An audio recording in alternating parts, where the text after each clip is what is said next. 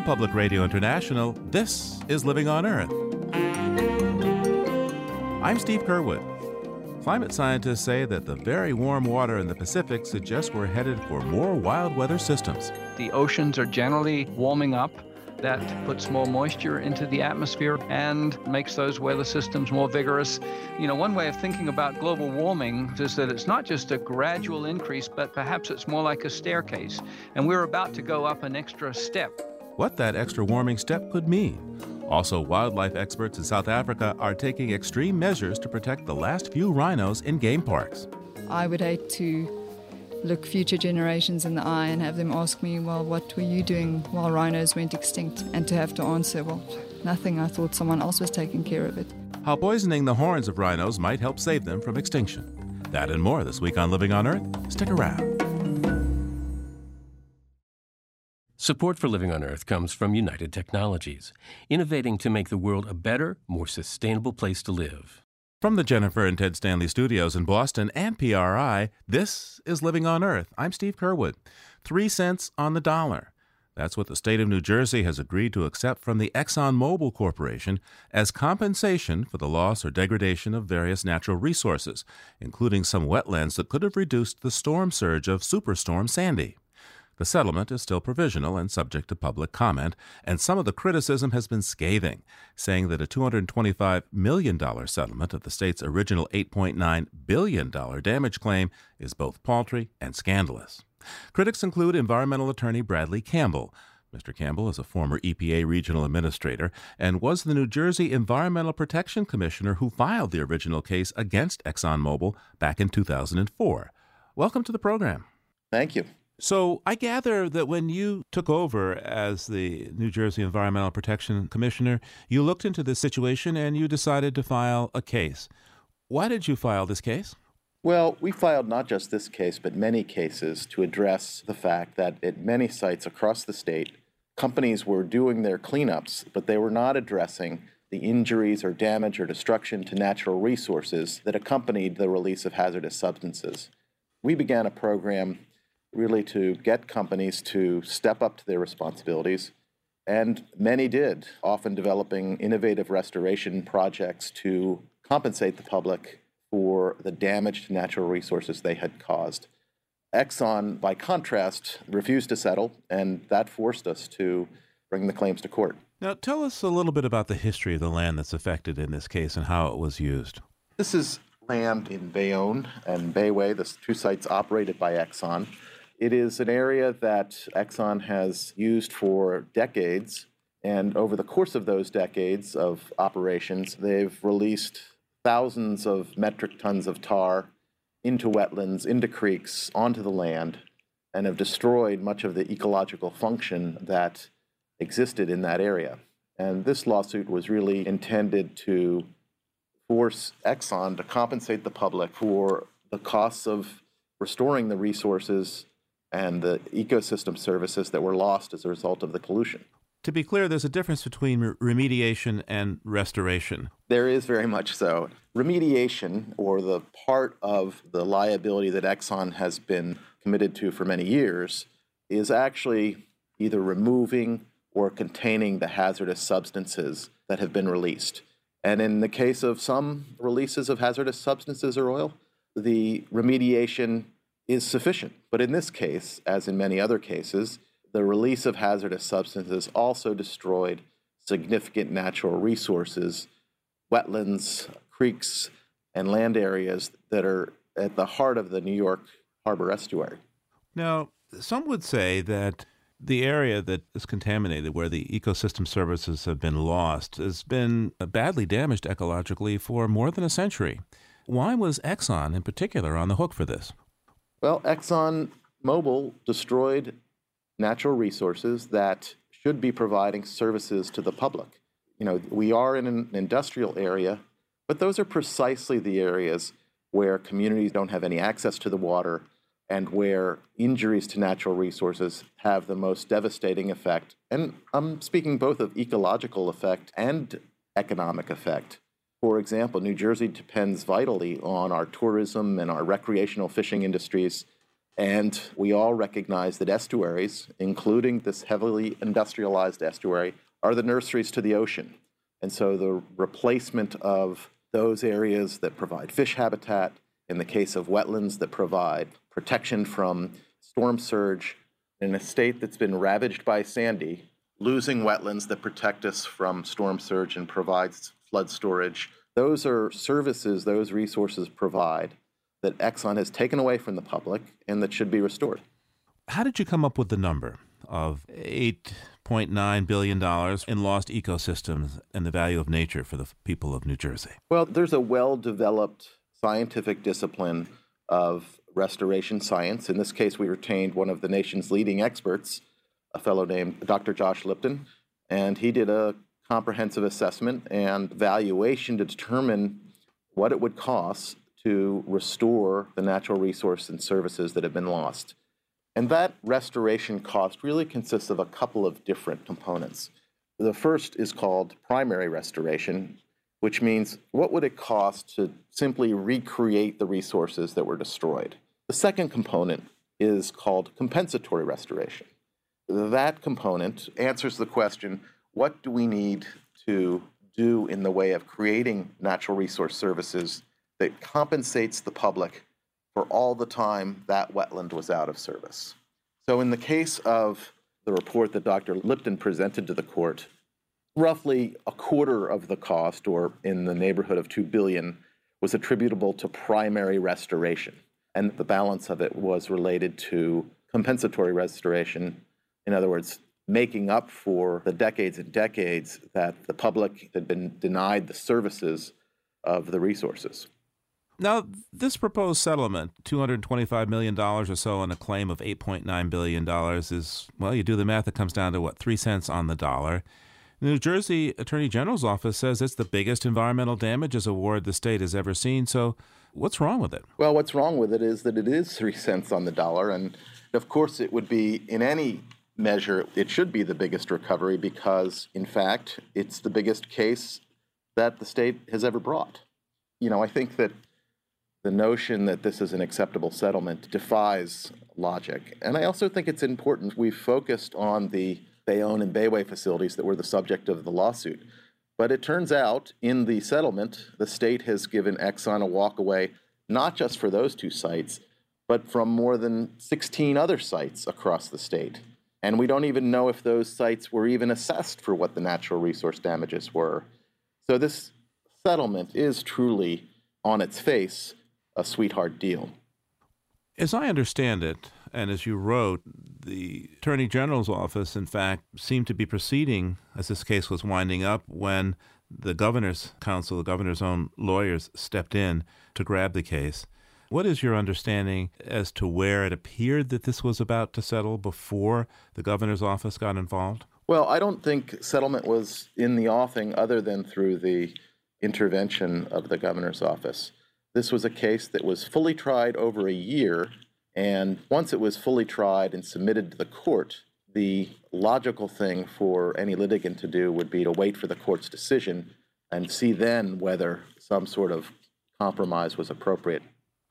Isn't it true that sometimes a case does go to the court or goes to the jury, and that that is a time, in fact, that parties decide, well, hey, maybe we better settle. At least we can control the outcome here. I understand that that happens, and had the state settled for 50 cents on the dollar, 40 cents on the dollar, we'd have a closer debate in terms of whether the settlement was reasonable on its terms.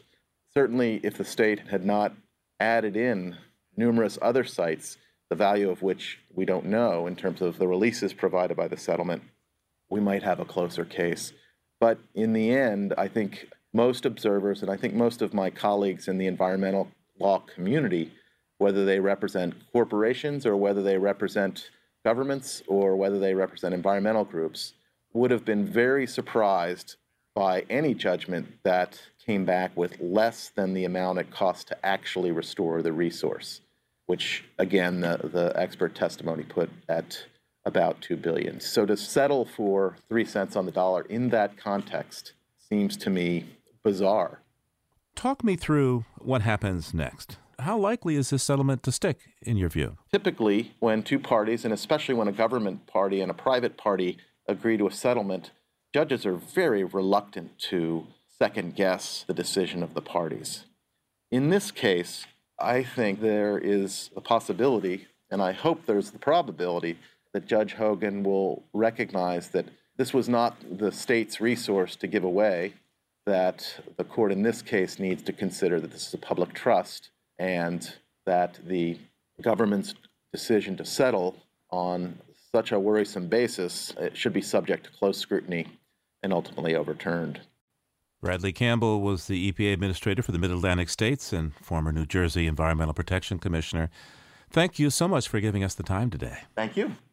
ExxonMobil had no comment about the proposed settlement agreement, but when asked about its remediation efforts at Bayway and Linden, ExxonMobil spokesman Alan Jeffers wrote in an email ExxonMobil has been conducting cleanup of both sites since 1991 under the supervision of the New Jersey Department of Environmental Protection and has spent about $260 million to date. We'll continue with the cleanup until the state is satisfied. There's more information on our website, loe.org. Nearly a year ago, we read that high temperatures in the Pacific suggested the recurring weather phenomenon called El Nino was imminent. So we called up Kevin Trenberth. He's Distinguished Senior Scientist in the Climate Analysis Section at the National Center for Atmospheric Research. At the time, he said the odds were good and El Nino was on its way, but it has taken an unusually long time to appear, and it is presenting in a muddled and rather ominous way. Kevin Trenberth, welcome back to Living on Earth. Thank you very much for having me. So, what is the El Nino phenomenon? The El Nino is the biggest source of variability from one year to the next in terms of the patterns of weather. It is focused in the Pacific Ocean, and under normal conditions, there are trade winds blowing from east to west, which pile up water in the western Pacific. And from time to time, the amount of water that piles up becomes so great the system starts to complain and says, I'm going to have an El Nino and get rid of some of this warm water, and it spreads across the Pacific. It changes the weather patterns above the Pacific Ocean, the tropical storms, and so on, and affects the jet stream and the storm tracks. It has warmed over the entire Pacific Ocean, and there is an El Nino declared in force at the moment, although it's a relatively weak one. And there are prospects that this may well continue to have some presence for the rest of this year, even. Now, how typically does an El Nino last? El Ninos tend to occur about every three to seven years. El Nino events usually last about a year, although they can last up to 18 months. And on rare occasions, we get a double El Nino. And maybe that's what we're in for at the moment, because what has happened this year or over the past year is that firstly, it was warming in the far western Pacific. But now that warm water has spread a little farther to the east, it's still not in a region where it brings the jet stream into California, however. This is what we refer to sometimes as the different flavors of El Nino. And so this has not been a big El Nino so far. My understanding is, is that this year's El Nino might not only be longer than they typically are, but that it's also joining with ocean changes in the Pacific that could really lead to a change in average temperatures around the world. Could you explain that to me? So, under normal circumstances, with an El Nino event, the warm water spreads across the Pacific. That then triggers a lot of convection in the atmosphere. A tremendous amount of heat begins to come out of the ocean through evaporative cooling. The moisture in the atmosphere triggers a lot of thunderstorms and tropical storms. But in general, that atmospheric connection has not been anything like as strong as we normally expect in El Nino events. And as a result, the warm water is sort of sitting there and it hasn't petered out. The energy has not been taken out of the ocean, and there's a mini global warming, so to speak, associated with that.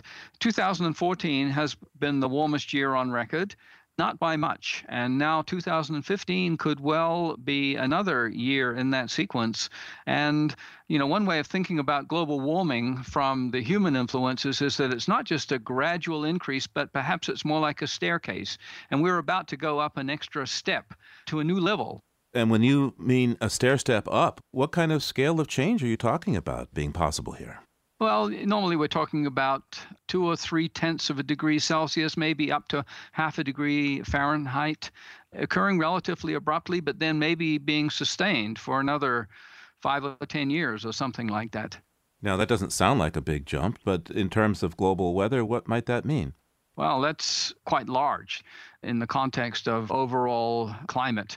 The changes that normally occur over decades are less than half of that magnitude. With that kind of an increase, there is about 2% increase in the moisture in the atmosphere, which feeds into all of the weather systems that occur. And it gets concentrated and magnified by all of the storms, so you can get double or quadruple the effects. Now, I understand in your past life you were a weather forecaster. Now you're a climatologist. Sounds like we're in for kind of a rough ride here with the weather going forward, Dr. Trenberth. The rough ride is partly what we expect to see with global climate change by the fact that the oceans are generally warming up that puts more moisture into the atmosphere above the oceans, which gets sucked into all of the weather systems that occur. It makes those weather systems more vigorous, a little stronger. The rainfalls are heavier. Even the snowfalls are heavier as a consequence of that. With warmer conditions in the Pacific, that again means a more active hurricane season in the Pacific and a less active hurricane season in the Atlantic. But there are other places where it's not raining. You know, California is a very good example.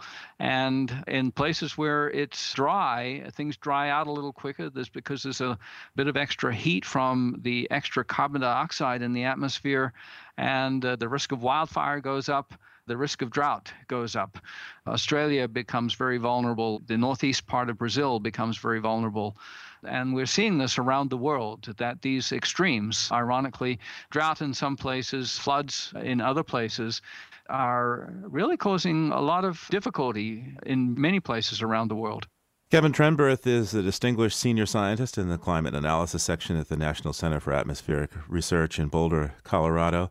Thanks so much for taking the time with us today, Kevin. You're most welcome.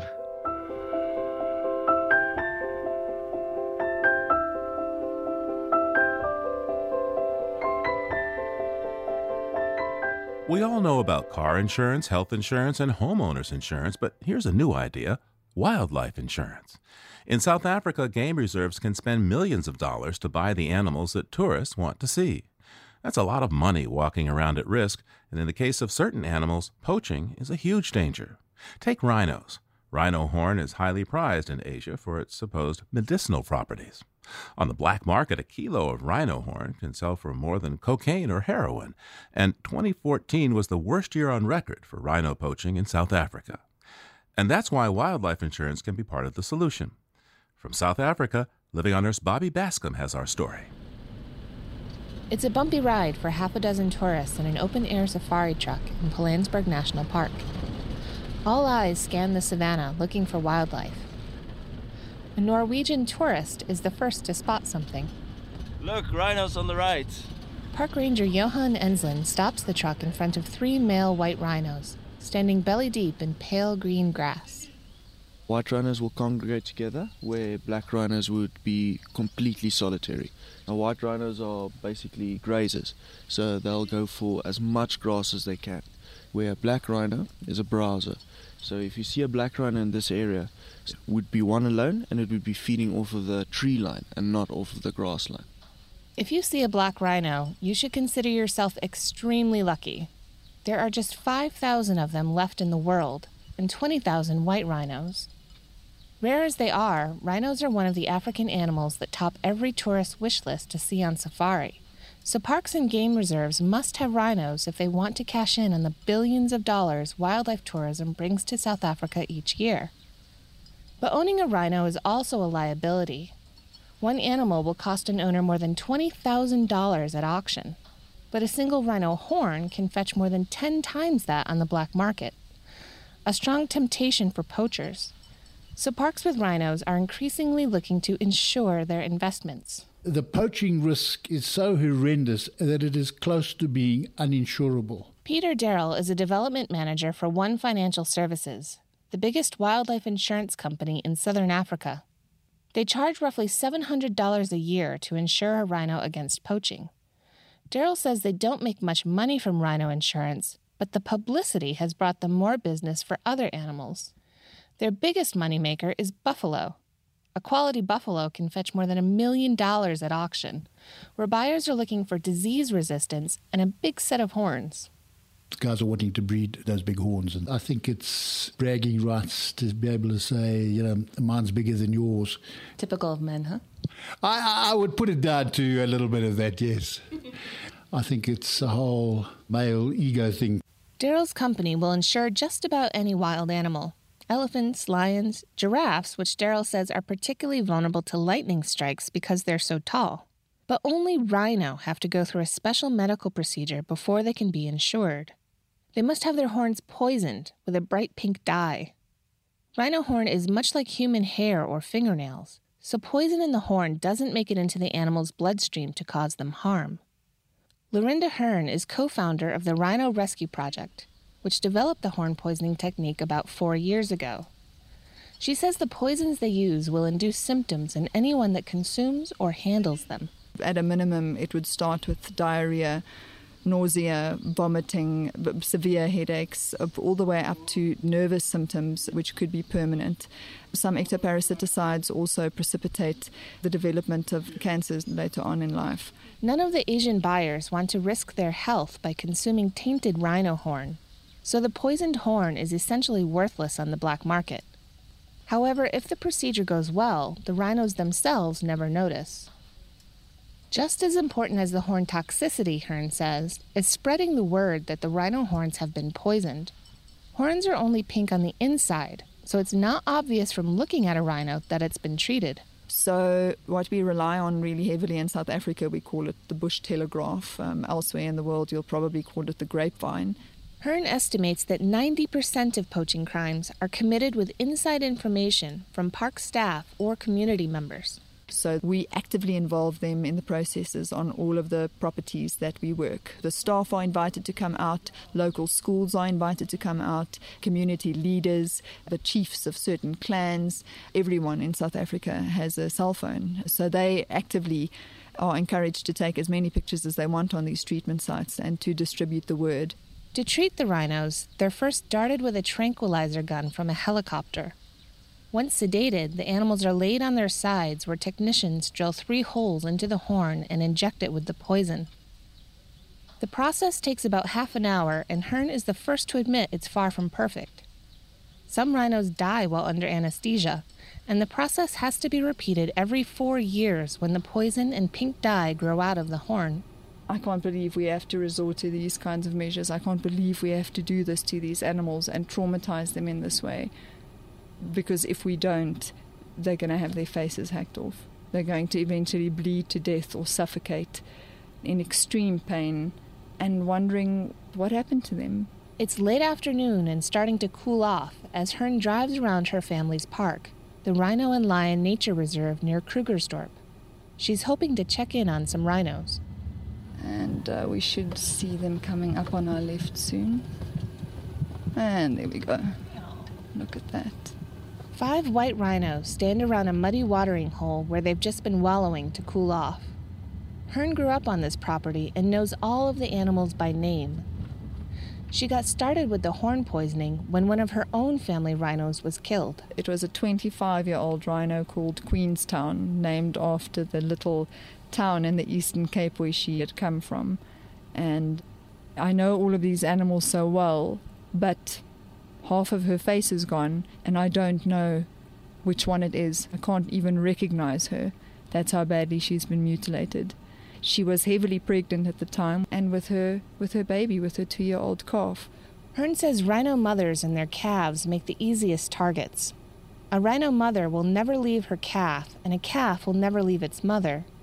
So, to easily lure in a mother with a big horn, poachers will often first kill her baby they just become collateral damage. For Hern, protecting rhinos from poachers is a personal mission and her life's work.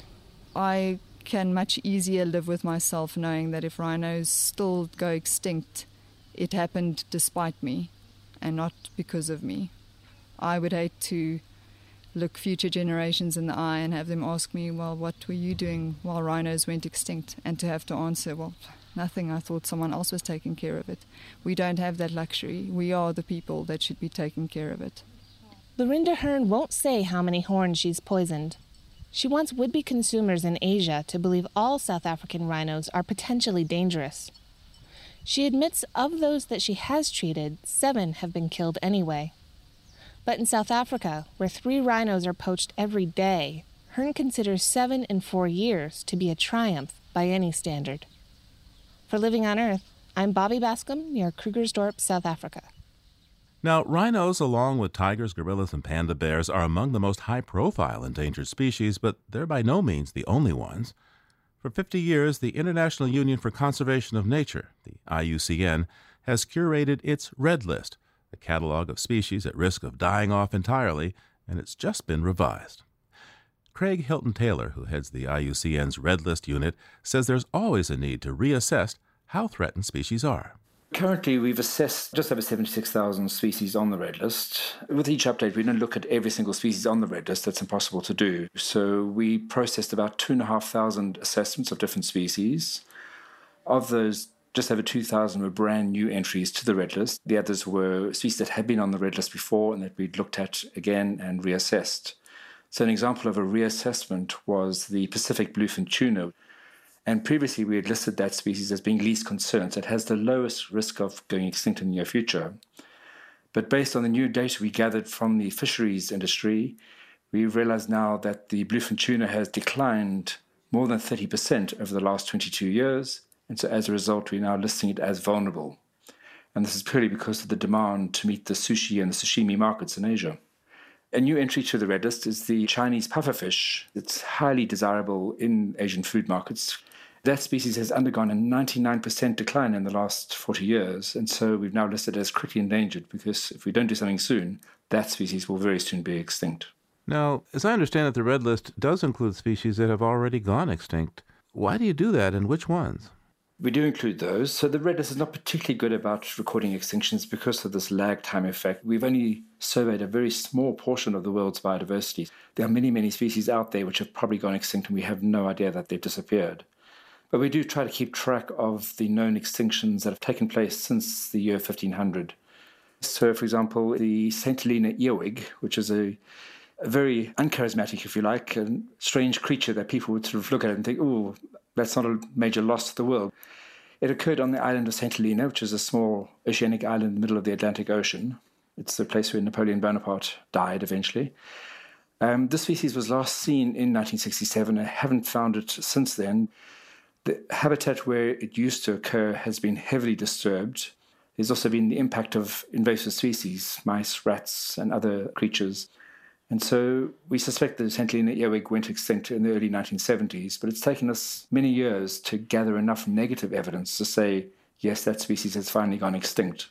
It may not sound like very much, it's an earwig, but it was a very large earwig, and it must have played a, quite a crucial role in the ecosystem on that island. And we don't really know what we've lost there.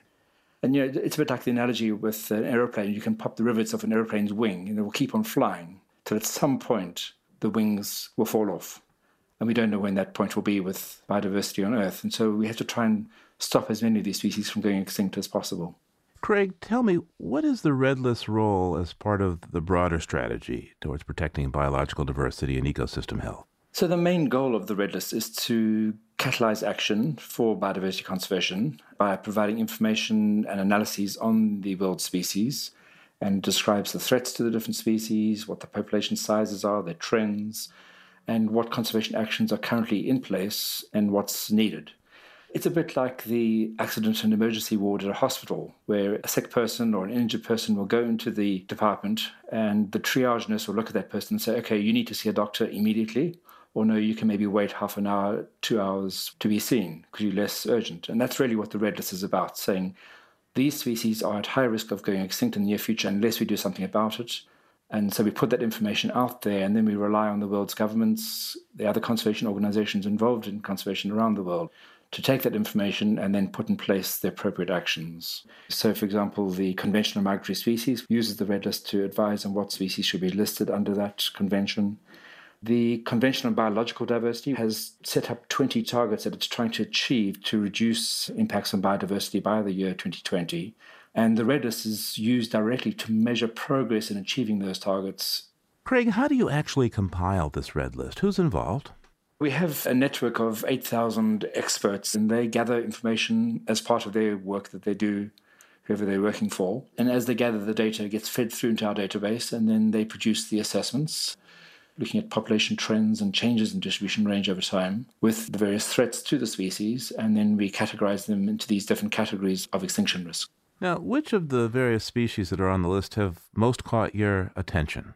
I like the good news stories because that's always something you can really talk to people about and just show that you can make a difference. So, one North American example is the black footed ferret, which back in 1996 we thought was extinct in the wild. And that was all because of habitat loss and people killing black footed ferrets because they perceived them to be vermin. And also, there was a decline in the gopher population, which the black footed ferrets, that's their main prey item, and farmers in the Midwest do not like gophers. And then the Wyoming State Department of Conservation and Wildlife uh, did a fantastic job with breeding of the species. So there were animals in captivity at the time. And since then, they've been able to reintroduce the animals back into the wild. And the population has grown, so they're no longer extinct in the wild. And that is really is great news to see that you can turn things around. Craig Hilton Taylor is head of the Red List unit at the IUCN, speaking to us today from Cambridge in the UK. Craig, thanks so much for taking the time to speak with us today. Pleasure, Steve. Thanks very much indeed.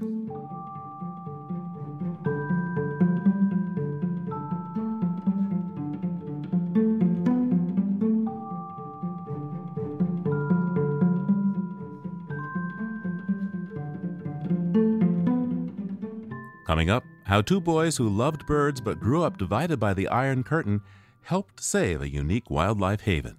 That's just ahead on Living on Earth. Stay tuned. Funding for Living on Earth comes from United Technologies, a provider to the aerospace and building systems industries worldwide.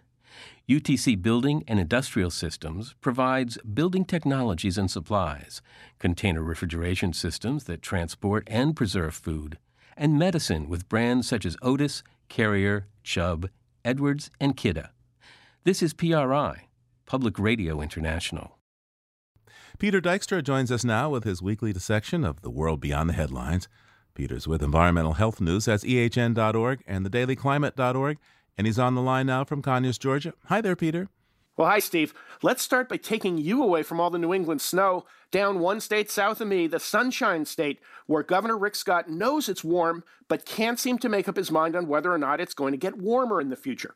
This past week, the Florida Center for Investigative Reporting broke a story based on interviews with a former attorney and a contract employee with the State Department of Environmental Protection, in which they say they were ordered not to use the words global warming or climate change in any official documents or correspondence. Huh, do they have this in writing? No, and Governor Scott denies that there was any such policy, but the report never said it was a stated policy, just an unwritten one. And to back it up, the governor went on to defend his environmental record, specifically citing what the state has done under his leadership in things like fighting beach erosion and flood control. But wait, aren't beach erosion and flooding two of the consequences of climate change? Hold your horses, Mr. Curwood. The governor has never said whether he thinks climate change is real. When first elected governor in 2010, he said he was, quote, not convinced that there's any man made climate change, unquote. And he pretty much doubled down on that during his reelection campaign last year. And he denies the climate denial gag order he's been accused of. But two days after the governor's denial, a third person came forward, telling the Washington Post that she was told to delete four references to climate change from a paper about foodborne illness that may be linked to climate change. So we have the word of these employees against the governor, but since Florida is one of those places that would have the most to lose from climate change and sea level rise, it kind of sounds like the governor is sticking his head in the sand. Yeah, and in all likelihood, sticking your head in the sand in Florida is soon going to be a drowning risk. Oh, yeah, you don't say. Uh, what's next? Here's a quick update on Under the Dome, the viral video documentary from China we talked about last week on the show. Remember that the video got about 100 million views in its first three days? It wasn't clear when we recorded the show how long the Chinese government would let the video remain available for Chinese web users. You'll never guess what happened next. Hmm, let me guess. Bye bye video, huh? Well, in China at least, but not before Under the Dome, produced by a former China Central TV news anchor with her own money, reached hundreds of millions more people. And of course, when China belatedly censored Under the Dome, it triggered another wave of worldwide news attention about China's pollution crisis. And if you're listening and you're curious, you can just go to loe.org, our website, and we'll link you to Under the Dome with English subtitles. Uh, Peter, bring us something from the history calendar, please. Six years ago this week, a New York Democratic Congresswoman named Louise Slaughter introduced the Preservation of Antibiotics for Medical Treatment Act, or PAMTA, a bill designed to restrict the use of antibiotics in livestock and poultry.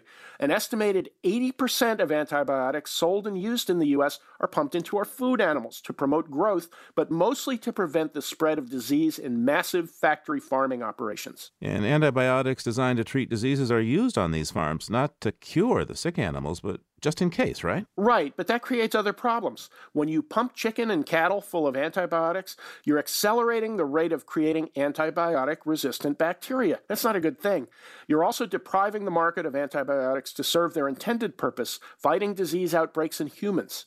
Overusing antibiotics on factory farms to prevent disease outbreaks is like the fire department coming through town every night and flooding every house so nothing can catch fire. So, this bill came in six years ago. What's happened since? Well, this is Congress, Steve. Get real for a minute. Louise Slaughter has reintroduced the bill four times with no success. I'm no scientist, as you know, but fortunately, Louise Slaughter is. She's a microbiologist. If Congress won't listen, there was news this week that retailers are. McDonald's announced that they plan to phase out buying chicken raised with antibiotics, and Costco said it's working on its own phase out plan. Stay tuned to see if this is the beginning of a trend. Our trendsetter, Peter Dykstra, is with environmental health news. That's ehn.org and theDailyClimate.org. You can find out more about all these stories at our website, loe.org. Thanks, Peter. Okay, Steve, thanks a lot. We'll talk to you soon.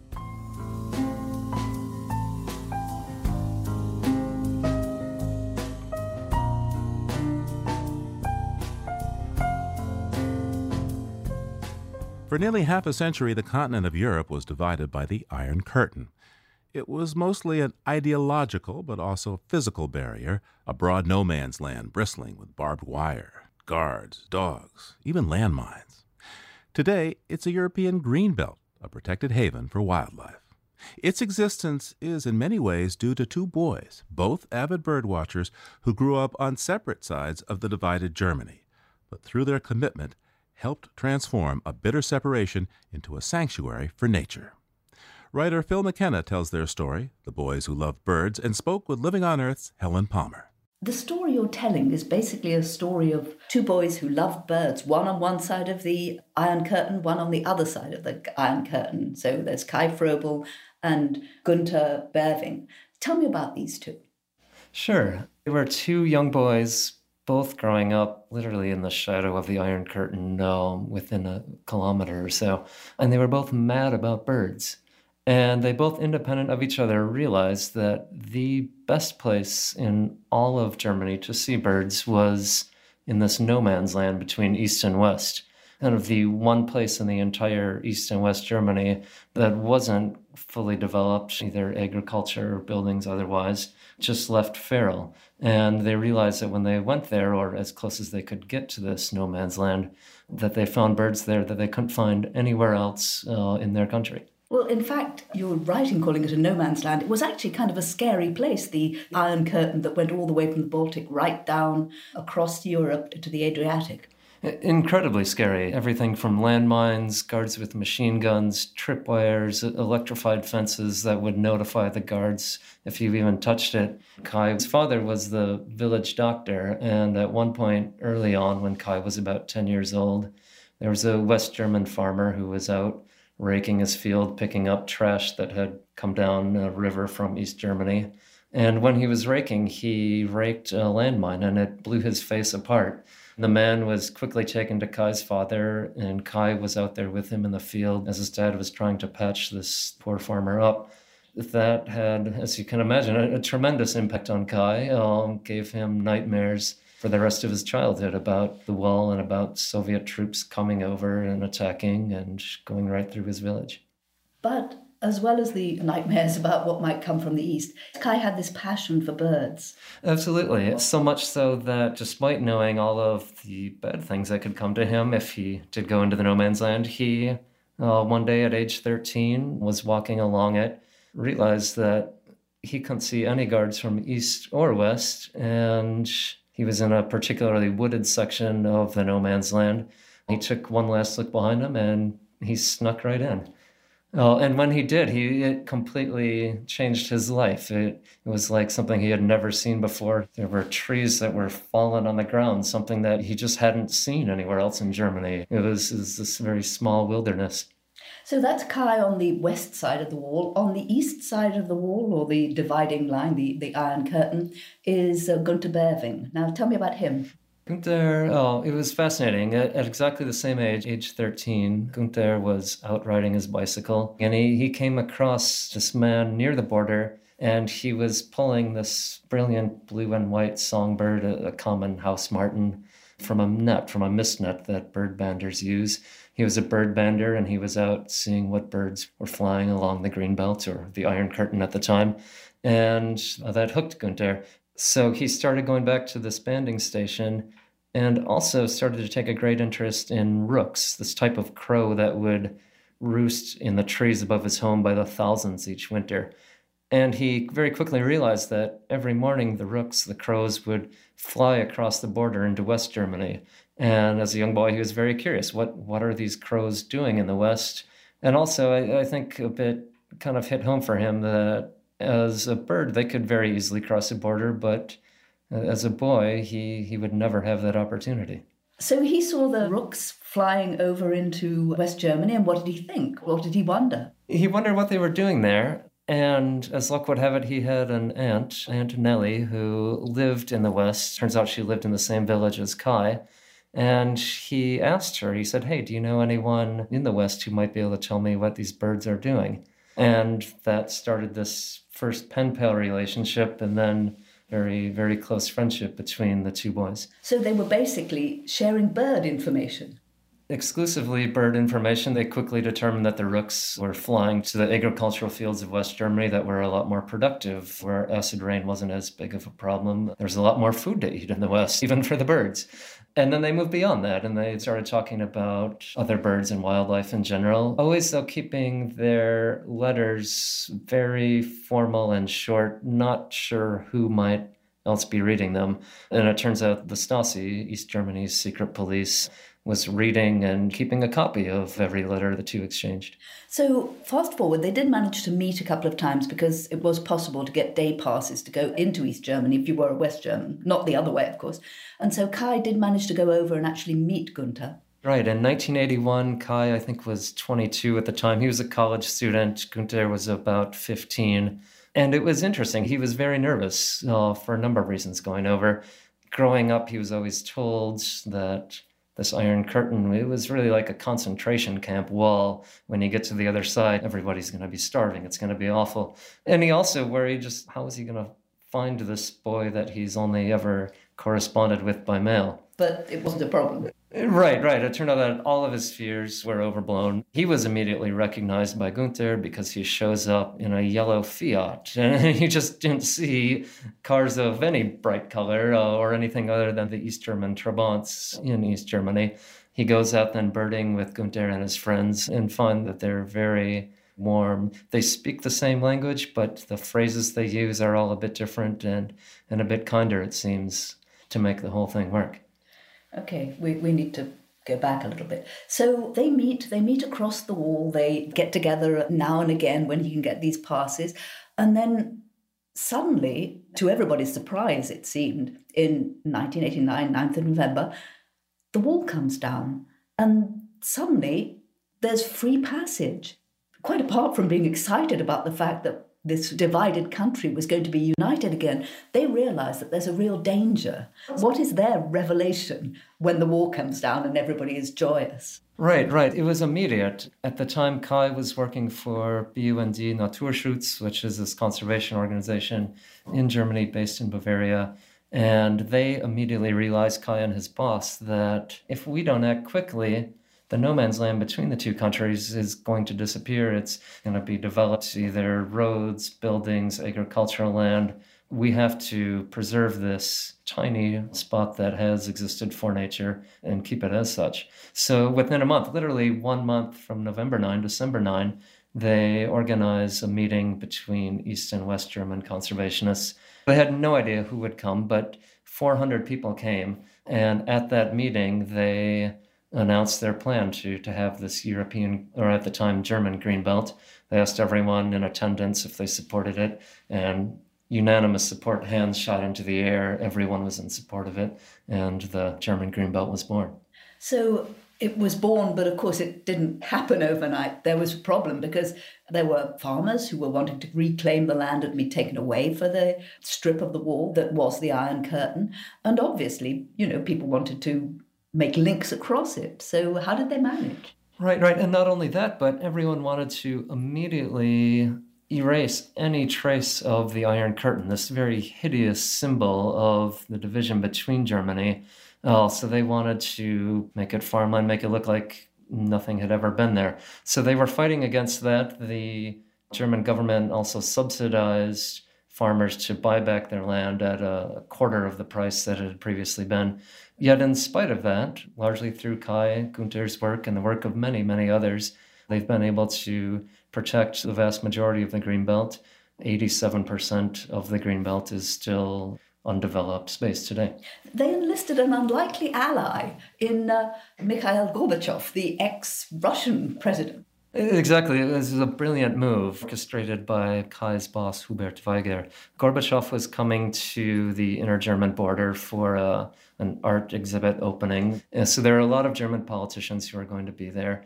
And at the very last moment on the train, as Kai and Hubert are headed to this opening, Hubert says, Kai, you know what? We're going to expand beyond the German Greenbelt and we're going to make a call for a European greenbelt, 12,500 kilometers or nearly 8,000 miles long, running from north of the Arctic Circle down to the Black Sea. What do you think? And Kai was furious. He's like, You've got to be kidding me. I'm in way over my head. He had only one colleague helping him working on the Greenbelt, and they were struggling just to make it happen in Germany. And now his boss says, We're, we're going to expand it tenfold. But then Hubert did something that was brilliant. At the meeting, he's giving his speech and he says to Gorbachev, Would you, not only what do you think about this, but also, Gorbachev, would you be the patron of this? And Gorbachev was on the spot. Of, of course, the only thing he could say was yes. Uh, so he does. And though his role was very symbolic, it gave a tremendous boost to both the German and then the European Greenbelt. So, fast forward to now we have, as you say, 87% of what was the um, that this former death strip protected. And we've talked about the birds that are unique there. What other kind of wildlife is actually flourishing in this green belt? Right, right. Well, so first, I mean, there's now 40 national parks along the green belt across 24 countries that are linked by this corridor. Uh, within Germany alone, there's 600 endangered plants and animals that have been found along the green belt. What to me, though, is more interesting is not the individual number of plants or, or parks, but the connection that the green belt provides or potentially provides. Europe has still has a tremendous amount of wildlife, including species like lynx and wolves and bears, but they're all in these isolated pockets of wilderness spread throughout the continent. And if they are not connected, if they're not allowed to find a way to move in between these individual pockets, within 100 years, they will very likely be gone. So, what the Greenbelt provides is this opportunity to connect these parks. Still not entirely clear if that's enough, but it's a start. And when I went to some of these parks, I saw that, saw that it was working. I went to Harz National Park, recently formed park in northern Germany, where they had reintroduced lynx. And these large cats, they're doing great in the park. They're breeding, they're thriving but their population isn't big enough. I think it's around 30, 40 individuals. To survive, they're going to have to spread out and find other lynx populations throughout Europe. And what I found there is that they're starting to do this. They had moved a subpopulation of maybe half a dozen cats, has started about 100 kilometers south of the park. And they had a radio transmitter, satellite transmitter on one of the cats as they moved south. And they found that, yes, indeed, this male lynx was moving exactly along the Greenbelt corridor, some of the best remaining protected space between these two larger natural areas. Do you think that this story of these two from across a very big divide getting together to actually fight for the conservation of nature, does it have a, a wider lesson, do you think? I guess if you can turn, transform the Iron Curtain into an eco corridor, I think pretty much anything is possible. That's environmental writer Phil McKenna in conversation with Living on Earth's Helen Palmer. The Boys Who Loved Birds is published by Nova Next and the Big Round Table.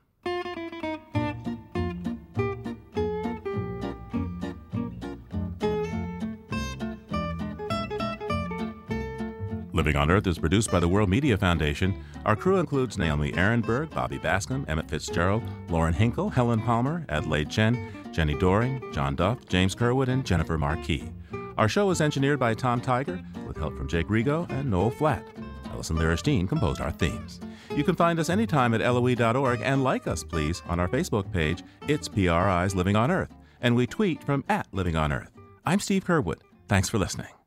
Funding for Living on Earth comes from the Grantham Foundation for the Protection of the Environment, supporting strategic communication and collaboration in solving the world's most pressing environmental problems. The Kendeda Fund furthering the values that contribute to a healthy planet, and Gilman Ordway for coverage of conservation and environmental change. Living on Earth is also supported by Stonyfield Farm, makers of organic yogurt, smoothies, and more. www.stonyfield.com. PRI, Public Radio International.